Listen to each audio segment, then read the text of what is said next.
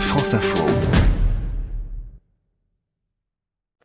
Bonsoir Gérard Felzer. Bonsoir Catherine. Tout ce qui roule, vole ou flotte euh, avec des énergies renouvelables était à Monaco cette semaine. Le salon Ever Monaco s'est terminé aujourd'hui avec notamment le Grand Prix de Formule électrique. On va en parler. Mais qu'est-ce que vous avez déniché sur ce salon? Cette quatorzième édition présentait des prototypes électriques, mais aussi et surtout des produits commercialisés qui deviennent accessibles au grand public.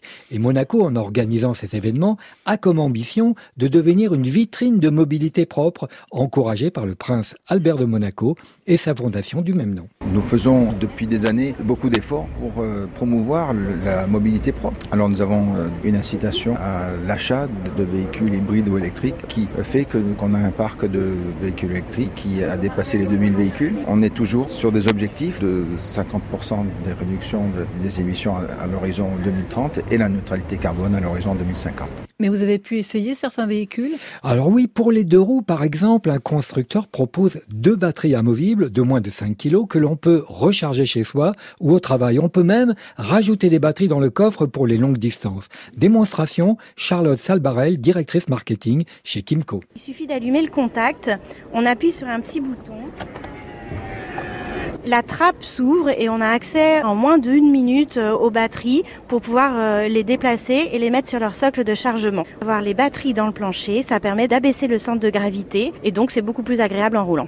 Et ils vont même proposer des bornes un peu partout où vous pourrez échanger vos batteries vides contre des batteries pleines en quelques secondes. Et la nouveauté de ce salon, Gérard, c'est la présence de bateaux électriques. Oui, et même des démonstrations en mer comme le Sunwave, un très joli catamaran équipé d'un toit solaire. Christian Olivo, le fondateur. C'est un bateau essentiellement de plaisance en solaire électrique à faible vitesse, à 4-5 nœuds. Il est complètement autonome grâce au toit solaire. Et ensuite, il permet d'aller plus vite, jusqu'à 15 nœuds avec les batteries. Bon, on accélère pour savoir un peu comment ça fait? La marche.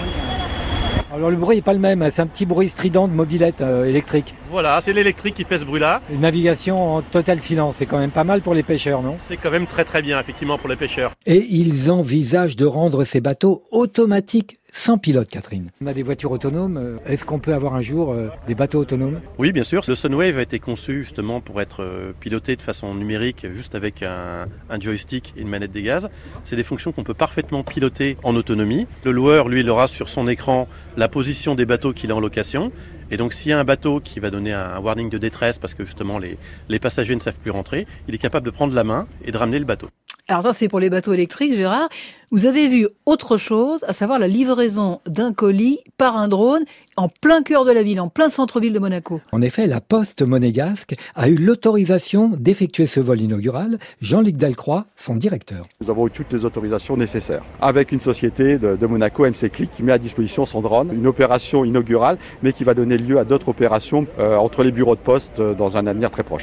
C'est vrai que c'est assez insolite hein, quand même. Euh, au même endroit cet après-midi, il y avait une course, une course de Formule 1 électrique, parce que c'est ça l'avenir de la F1.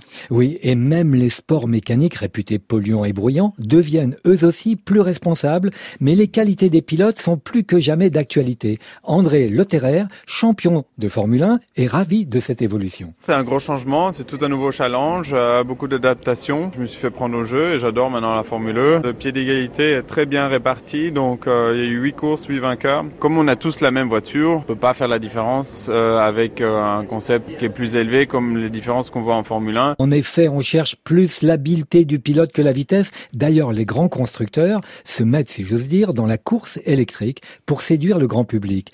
Xavier Mestellan-Pinon, directeur de l'écurie DS Performance. La vraie clé de cet engagement, c'est faire progresser la, la recherche et développement dans les nouvelles technologies euh, des véhicules électriques. On réinvente l'automobile et ça, c'est quelque chose de fantastique. La Formule E, l'avenir. Le coup de cœur de la semaine pour des étudiants, Gérard, des étudiants qui construisent et qui participent à des courses en voiture solaire. Oui, comme le World Solar Challenge, une course en Australie de 6000 km uniquement à l'énergie solaire.